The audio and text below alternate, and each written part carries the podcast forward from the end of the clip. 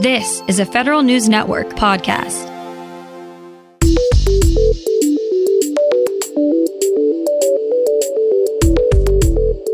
Coming up on today's Federal Newscast, a tale of two agencies trying to implement a new electronic health record.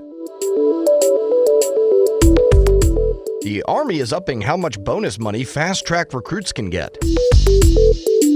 President Biden nominates another person of Native American descent to a prominent government position.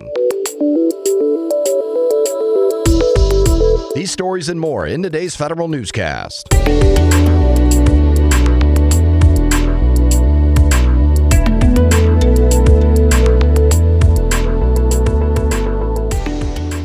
Welcome to today's episode of the Federal Newscast. I'm Eric White. The Veterans Affairs Department will postpone the rollout of its new electronic health record at four sites until next year. The agency made the decision following several reports that raised significant concerns about the system's reliability. The new EHR will now go live in March 2023 for VA medical centers in the Puget Sound VA healthcare system. The EHR will also now go live at two facilities in the Portland VA healthcare system next April, and the EHR will still go live in Boise, Idaho on July 23rd this year as planned. Meanwhile, the Defense Department is now more than halfway through the deployment of its new multi billion dollar electronic health record. Officials say the latest waves of the rollout, finished earlier this month, brought MHS Genesis to the point where it's now operating across the continental U.S. with more than 114,000 users. The military health system is using a customized version of the same Cerner Millennium software that VA has been struggling to implement, but the DoD version is much further along. Defense officials say they still expect to finish deploying the system to all of their facilities by the end of next year. Three agencies win money to modernize their technology systems. Federal News Network's Jason Miller has the details. The Technology Modernization Fund Board handed out another $95 million to three agencies for network upgrades and cybersecurity projects. The Agriculture Department is receiving $64 million to consolidate the number of networks it runs from 17 to 1. This is USDA's fifth award from the TMF board. DHS won $26.9 million to help modernize its Homeland Security Information Network, or HSIN. Finally, the Federal Trade Commission will receive $3.9 million to procure a Security Operations Center as a Service in order to implement a Zero Trust architecture. Jason Miller, Federal News Network. The General Services Administration receives the highest honor from the Professional Services Council for how it forecasts procurement opportunities. PSC says GSA did the best job of the 62 agencies and subagencies it reviewed in its fourth annual Federal Business Forecast Scorecard. The Marine Corps Systems Command and Naval Information Warfare Systems Command earned honorable mentions for their efforts to provide industry with timely and relevant information about their acquisition plans. Overall, 17 agencies received a high rating, up from 15 in 2021. 15,000 federal firefighters are about to see more money in their paychecks. Federal News Network's Drew Friedman tells us why. The White House announces a temporary pay raise for federal wildland firefighters. The wage increase is part of a $600 million investment under the bipartisan infrastructure law. Federal wildland firefighters will get the lower amount between either $20,000 more per year or a 50% boost to their base salary. The firefighters will also receive retroactive pay going back to October of last year. The temporary pay increase will last through September 2023. Drew Friedman, Federal News Network. The Army is bumping up its quick ship bonus for all new recruits. The service is offering $35,000 to future soldiers who go to basic training within 45 days of signing a four year contract. The previous bonus was $25,000. There's also a two year enlistment option, which can afford new soldiers with an extra $10,000.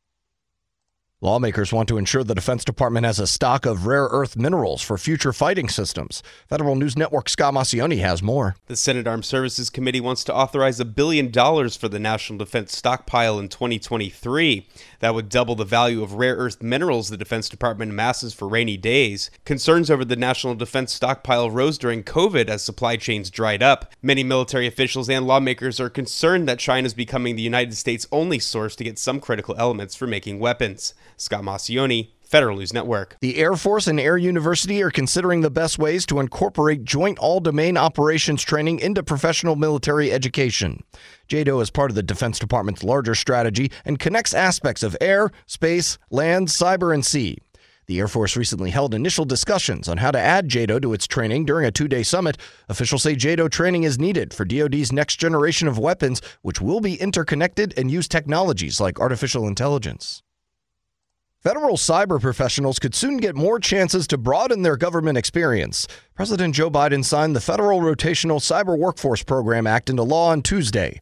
The goal of the program is to give cybersecurity employees the chance to rotate between different cyber jobs in different departments and agencies. The Office of Personnel Management is now responsible for setting up the rotational program. The Department of Homeland Security is making some big changes to its disciplinary processes. Federal News Network's Justin Doubleday reports. Homeland Security Secretary Alejandro Mayorkas is directing DHS components to centralize disciplinary actions. Allegations of serious misconduct will be handled by a dedicated group of trained professionals who are not the employee's immediate supervisor. DHS is also refining its disciplinary guidance to ensure penalties match the severity of the misconduct. Mayorkas directed the changes after unpublished Inspector General findings came to light showing sexual misconduct and domestic violence going overlooked or largely unpunished at some DHS law enforcement components. Justin Doubleday, Federal News Network. Challenges in the new thrift savings plan system are raising concerns on Capitol Hill. D.C. Congresswoman Eleanor Holmes Norton calls on the Federal Retirement Thrift Investment Board to explain the cause of technical issues, unprecedented customer service hold times, and missing financial information. She asked the board to share its plan for how to fix the issues. The board responded to Norton's letter, saying the new system is an essential modernization effort for TSP and that they're making progress to resolve the issues. Norton says the board's response does not fully address her questions, though, and she's continuing to push for more answers.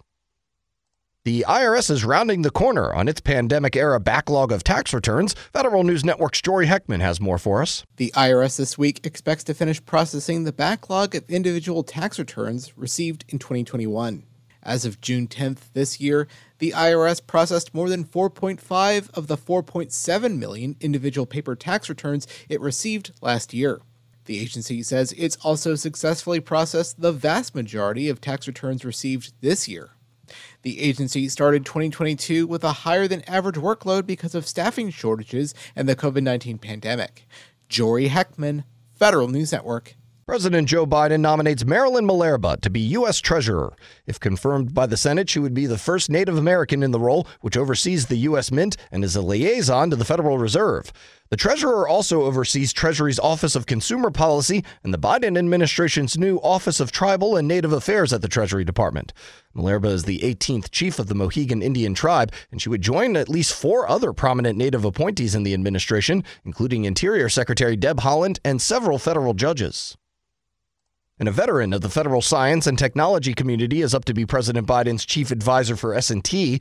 Biden nominates Arati Prabhakar to be the new director of the White House's Office of Science and Technology Policy. She was director of DARPA, short for the Defense Advanced Research Projects Agency, under the Obama administration and was the first female director of NIST during the Clinton administration.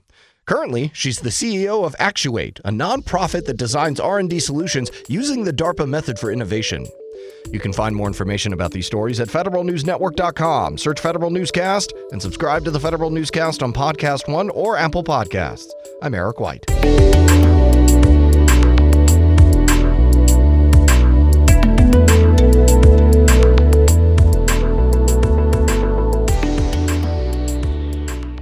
Reconnect with a carpool or vanpool. Even if you're commuting just a few days a week, Commuter Connections can match you with others that live and work near or at the same place as you. Prefer taking the bus or train? There's never been a better time to reconnect with transit. Plus, you have the added comfort of knowing Guaranteed Ride Home is there for any unexpected emergency for free. For more options, visit commuterconnections.org or call 1 800 745 RIDE. Some restrictions apply.